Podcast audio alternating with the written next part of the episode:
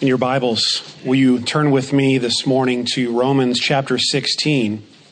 Romans chapter 16 and verse number 21. This morning we come to the end of our journey through Paul's letter to the Christians in Rome. And I think today is either message 89 or 90. But if that seems like a lot to you, I have some commentaries on my shelf where some preachers preached about 300 messages in Romans. So I'm, I'm still falling way short of what some others have done. But I hope that it has given us greater understanding into God and His ways and His Word. I hope that that greater understanding is not just not just that not just understanding, not just knowledge, but knowledge that moves us to live in a certain way for our Lord and for His glory. And today we come to the end of the letter, and as is common, uh, we've seen throughout chapter 16 Paul greeting certain people who are in the church in Rome, greeting Christians there. And last week we saw that, that Paul interrupted that flow of greetings just for a moment to communicate something very important about the need to be on guard against false teachers.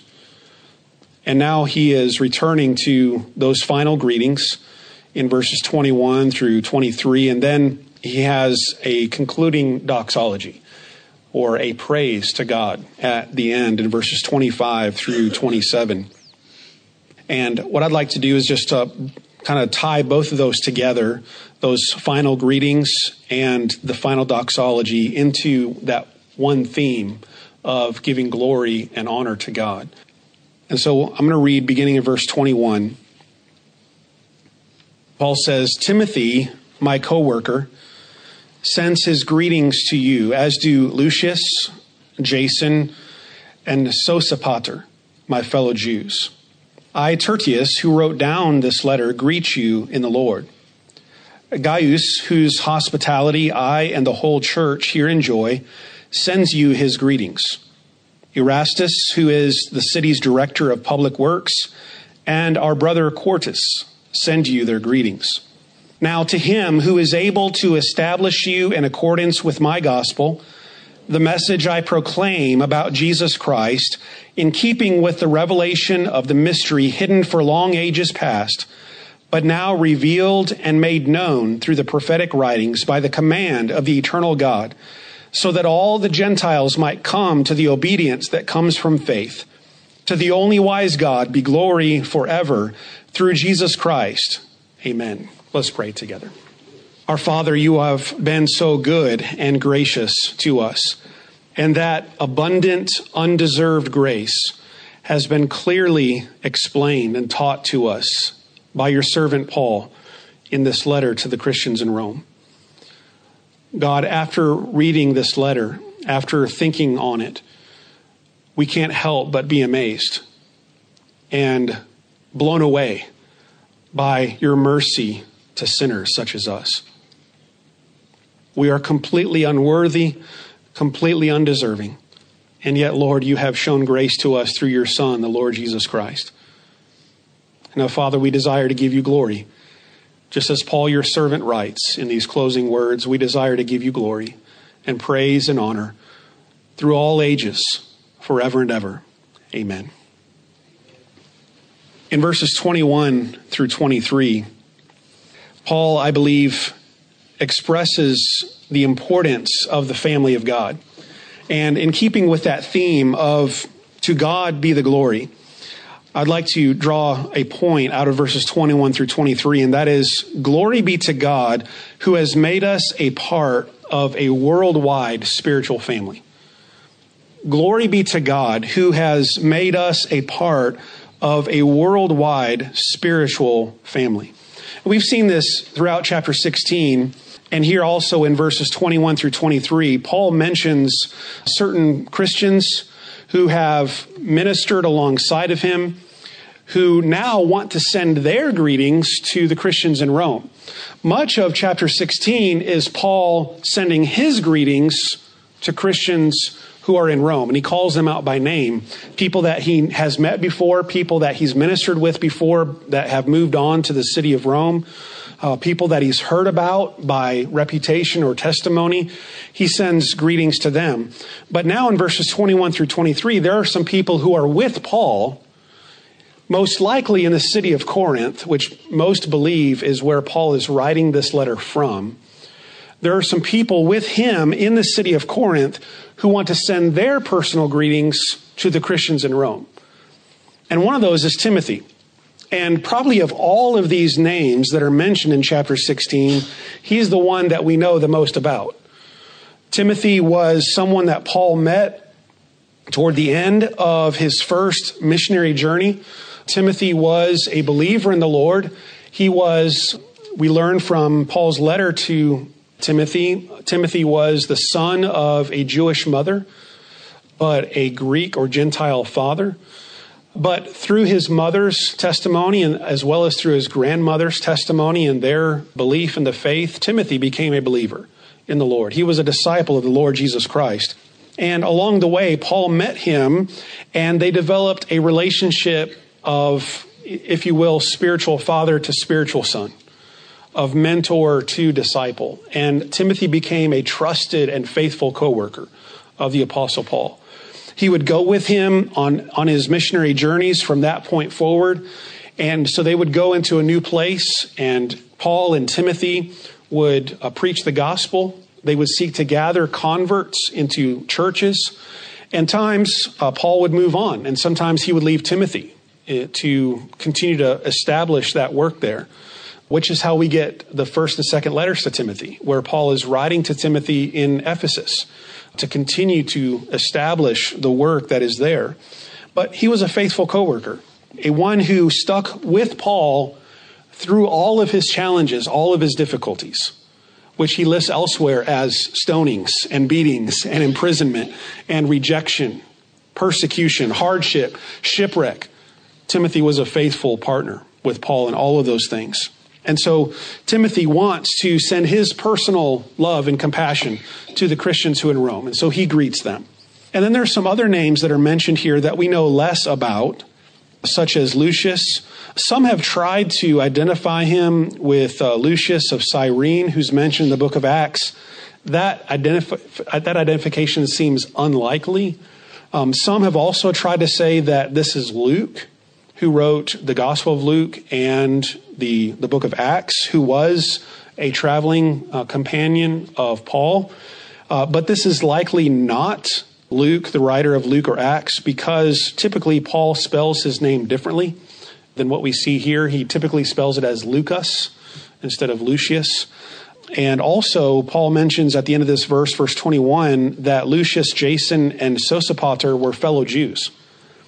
And from what we are able to discern from some of other of Paul's writings, Luke was not a Jew, Luke was a Gentile who wrote a fourth of the New Testament.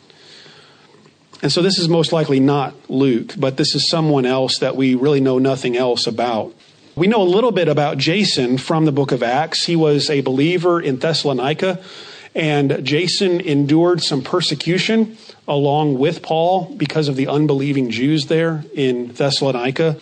And it seems that Jason has come with Paul, maybe moved on, and now he is in the city of Corinth with Paul.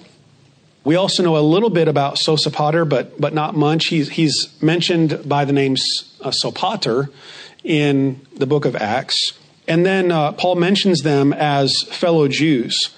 And then in verse 22, he mentions his secretary, if you will, his amanuensis, who has been copying down the letter that Paul is dictating to him. His name is Tertius, and this is the only time we see him mentioned anywhere in Scripture.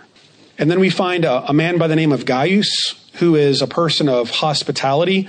And most likely, what is happening with Gaius is, is he is someone who is probably someone of means. He has a large home, and he has shown hospitality to Paul by allowing him to stay in his home. And one understanding of verse 23 is that he held a church in his home. And that's one way of understanding it. Another way of understanding it is that Gaius opened up his home to Christians moving through, traveling, and any Christian who came along, he would take them in and show them hospitality. But either way, he was someone who was greatly used by God in the support of the work and the support of the church. And this is probably not the Gaius that we read about in uh, John's letters in 3rd John. This is probably someone else. Gaius was actually a fairly common name in the Roman world at this time. And so we can't certainly identify him with anyone else who's mentioned in Scripture.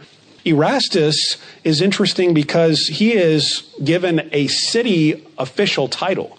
He's called uh, the Director of Public Works. Another way of understanding that is that he was the city treasurer or involved in city finances in some way.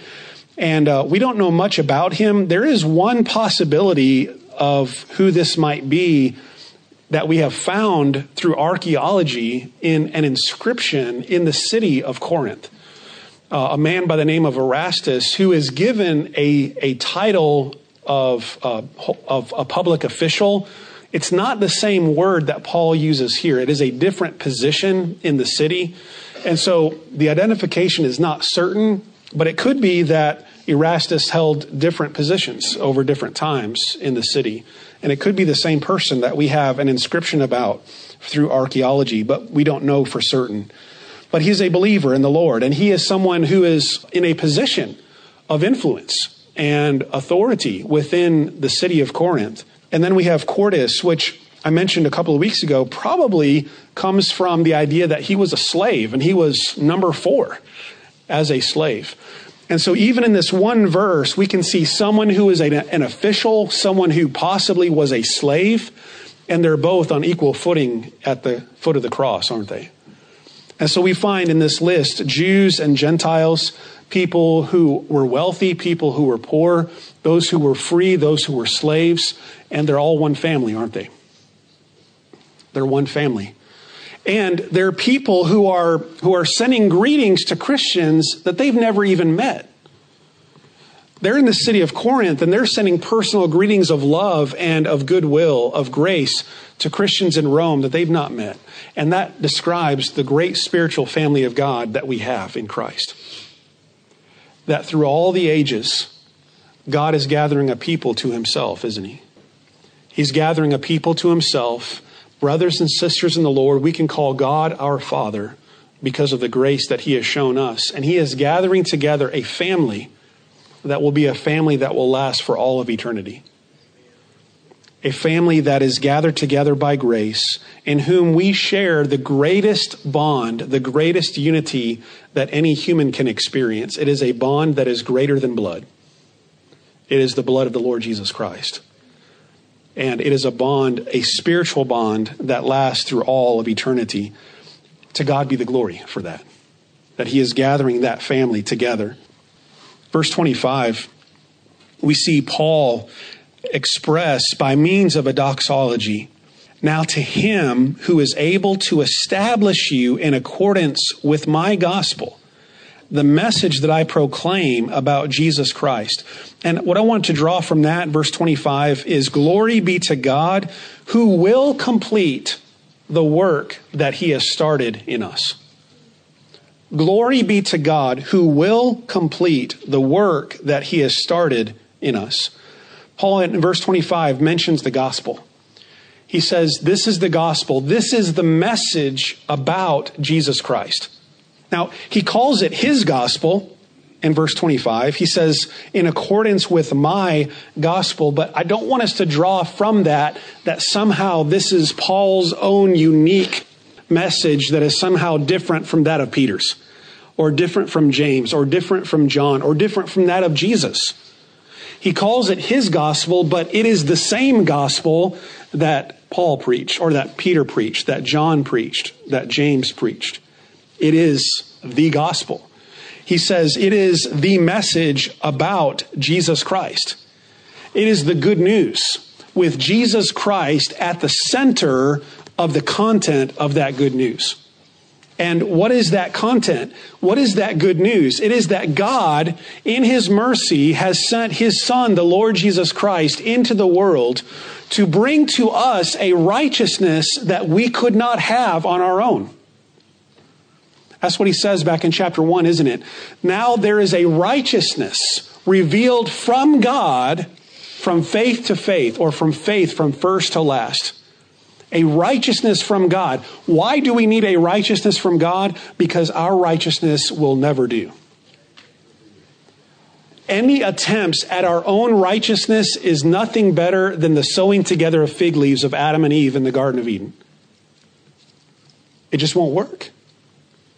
God came to Adam and Eve in the garden, saw their fig leaves that they tried to cover their shame with, and God said, No, no, that's not going to work. He killed an animal. He substituted an animal in their place, and he clothed them with the animal skins that came from those slaughtered animals. God said, In order for your sins to be covered, blood has to be shed.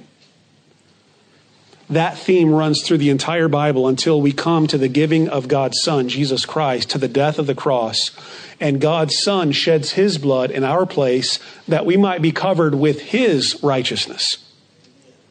Not our own righteousness, because our righteousness is imperfect. It is flawed. No matter how hard we try, it will never reach the standard of the glory of God. Romans 3:23. So we need a righteousness from God, and that righteousness comes through the life, through the death, through the resurrection of Jesus Christ, his son. And that is the message that Paul has been proclaiming. It is the message that these Roman Christians believed.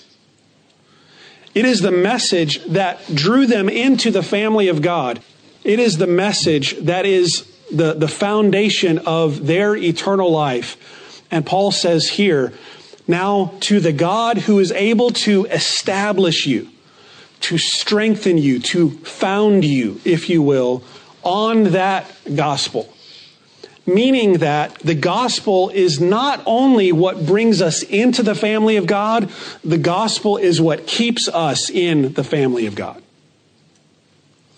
And it is that gospel that will hold us by the power of God till all of eternity. As Paul exclaimed in Romans chapter 8, that there is nothing in height or depth, nothing in the future or the past, no angels, no principalities, nor anything to come, nothing can separate us from the love of God, which is in Jesus Christ our Lord. We read in Philippians 1 6, where Paul says that God is able to complete, able to perfect that which he has started in you. God is able to finish what he started, and he does it through the proclamation of the gospel. As Peter says in 1 Peter 1 5, we are kept by the power of God through faith. Through faith in the gospel. God is the one who founds us, strengthens us, establishes us, finishes what he started, and he does it through the gospel of his son. Glory be to God. Paul goes on to say that this gospel that he proclaims is in keeping with the revelation of the mystery hidden for long ages past, but now revealed and made known through the prophetic writings by the command of the eternal God. In other words, there has been a message, there has been a, a message that has been somewhat concealed, somewhat hidden, but now has been brought to light, now has been made manifest. And so, glory be to God who has brought to fulfillment his long planned, long promised salvation in Christ Jesus. Glory be to God who has brought to fulfillment his long planned and long promised salvation through Jesus Christ. What he says in verse 25 and 26 is that what the gospel that he is proclaiming is in keeping with the revelation of the mystery hidden for long ages past. What is, what is the revelation? What is the mystery that he's talking about? It is the, the dawn of the age, if you will, of Jesus Christ. It is the fact that, that through the Old Testament, through Moses and the Psalms and the prophets, that there was this thread of teaching, this thread of prophecy, that there was a Redeemer coming. That there was a Savior, an anointed one, a Holy One of God, a rescuer of God's people who was coming. But it was always, it was through the Old Testament, it was always hard to put your finger on. The, it was a little bit concealed, it was a little bit hidden. But now, with the coming of Jesus Christ, all of that that the prophets predicted, all that that Moses and the Psalms talked about, it has now come to fruition, hasn't it? Jesus says in the Gospel of Matthew, I've not come to abolish the law or the prophets, I've come to fulfill them. Jesus Christ is the fulfillment of everything that was in the Old Testament prophets.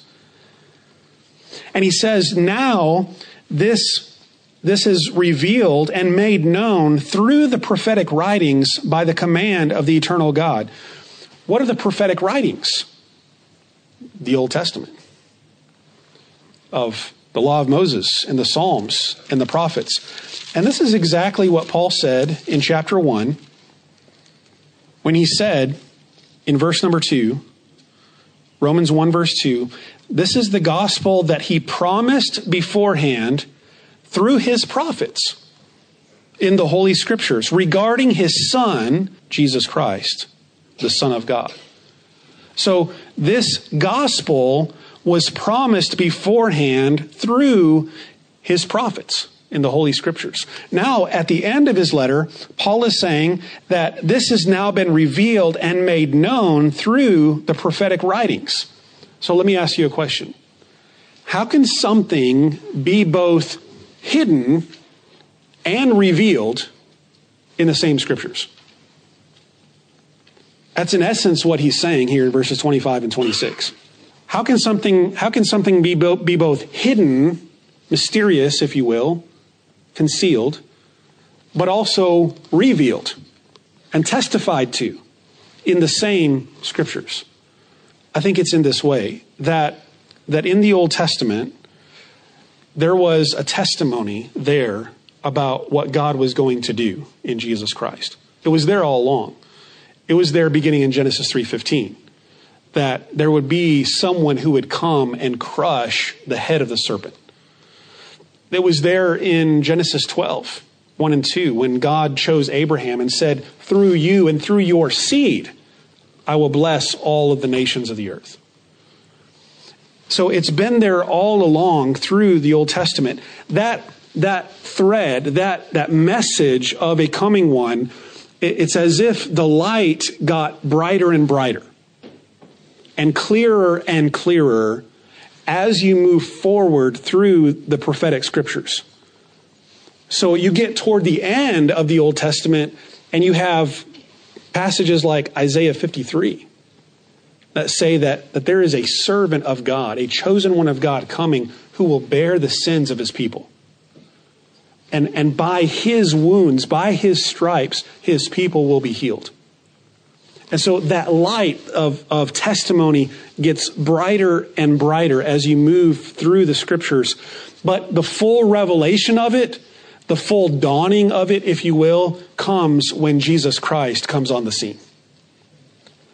And Jesus is then able to open up those same scriptures of the Psalms, of Moses, of Isaiah, and say, This is now being fulfilled in your presence like he does in Luke chapter 4 when he picks up a scroll of Isaiah and he reads from Isaiah 61 where it says, The Spirit of the Lord is upon me to preach good news to the captives, healing, recovery of sight to the blind. And Jesus rolls up the scroll, hands it back to the attendant, and says, Today this is being fulfilled in your hearing. Or at the end of Luke chapter 24, where Jesus gathers his disciples together after the resurrection and he explains to them from the law and the Psalms and the prophets everything about himself. And he says, here's what this was saying all along. So it was there, it was revealed, but it was still somewhat concealed. It was still somewhat mysterious. But now, with the coming of Jesus Christ and the proclamation of the gospel through Paul and Peter and James and John, that now it is being boldly and openly with full light revealed to the world. And Paul is basically saying here, glory be to God for that. Glory be to God for the fulfillment, for, for this promise that has come through the scriptures that is now fulfilled and is now being fully made manifest through the proclamation of the gospel. Glory be to God. Fourthly, glory be to God who is calling people from every language, tribe, and nation to himself through the gospel. Paul says in verse 26 that these writings, the prophetic writings, the gospel that is being revealed, has a purpose and that purpose is this so that all the Gentiles might come to the obedience that comes from faith. That this gospel is going out to the world. And this gospel is good news, not just to the Jews. This gospel is good news to the Gentiles. And this was God's plan. He says, by the command of the eternal God. In other words, this was God's intention. This was his purpose that through the gospel, the good news would go to the world and the Gentiles would come into the faith. And here's a part of it that I think is somewhat, was still somewhat mysterious in the Old Testament, but now is being revealed. And that is that Jews and Gentiles are on equal ground, equal footing at the cross. And they're all one now body of Christ. In the Old Testament, we have testimony to the Gentiles coming to Jerusalem, of the light going out to the nations. But in the Old Testament, it always seemed to be portrayed as finding God through Jerusalem.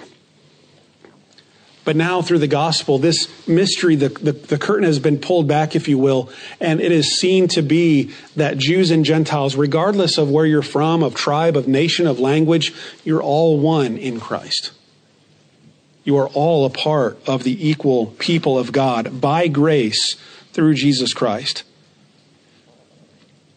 Reminds me, this doxology reminds me of the doxology of Paul at the end of chapter 11 when he says, Oh, the depth of the riches of the wisdom and the knowledge of God, how unsearchable his judgments, his paths beyond tracing out. Who has known the mind of the Lord? Who has been his counselor? Who has ever given to God that God should repay them? For from him and through him and for him are all things. To him be the glory forever. Amen. Why that doxology? Because Paul had just revealed how Jew and Gentile were being made one in the gospel and how God, in this incredibly wise plan, was using the hardening, the stubbornness of the Jews in responding to faith in Christ to send the gospel out to the world. And then through that gospel going out to the world, God would cause a, sort of envy or jealousy, if you will, to arise within the hearts of the Jewish people that they too, their hearts would be softened and they would respond to Jesus Christ. And so all Israel will be saved. And at the end of all that, he sees that cycle of how God is saving all the world, Jews and Gentiles, and he just can't help but say, Glory be to God for that. And now at the end of chapter 16, at the end of the letter, he's doing the same thing. Glory be to God because this gospel is going out by the decree of God to the Gentiles. And he's drawing them in to the faith. And notice it is an obedience that comes from faith. In other words, a faith that believes in Christ is a faith that obeys. Obedience is not how we're saved, but obedience flows from the faith that saves. Faith that saves, a God given, a grace given faith, is a faith that will result in Christian growth and obedience. And the Gentiles are a part of that. We're all now one family of God. Gentiles can be called the children of Abraham by faith in Jesus Christ. And then he concludes in verse 27 To the only wise God be glory forever through Jesus Christ. Amen. Glory be to God forever and ever. because of what he has done for us through Jesus Christ. And our, our response to what Paul says in this passage is not so much a response of action, but a response of faith and worship. Sometimes when we hear a biblical message, we think, okay, how can I take this and how can I apply this in actual things that I do? Right? So so how can I receive this message? How can I uh, interpret and then and then apply it in very practical ways, hands-on ways in my life? And there's certainly much many many scriptures that that we can apply in that way. But I think the one main application from this passage is simply what Paul wants us to do is give glory to God. And that in itself is a response of application to the message, isn't it? Sometimes the, the proper response that we have to a message of the scriptures is not what our hands do, but it's what our heart does. And Paul desires for our hearts to be moved, for our hearts to well up with inside of us to praise and honor to our God because of all that he's done. And so may we say along with Paul, to God be the glory. Amen. Let's bow in prayer together.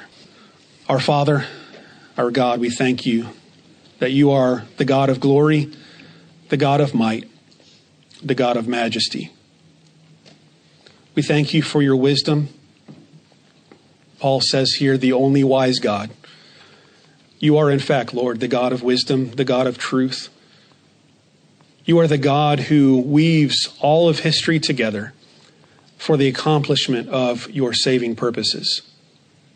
You're the God who is unifying people from every tribe and language and tongue, from every background, and you're bringing them together into one family of God. You're the God who has saved us, who has called us, and you're the God who will keep us and hold us through all of eternity.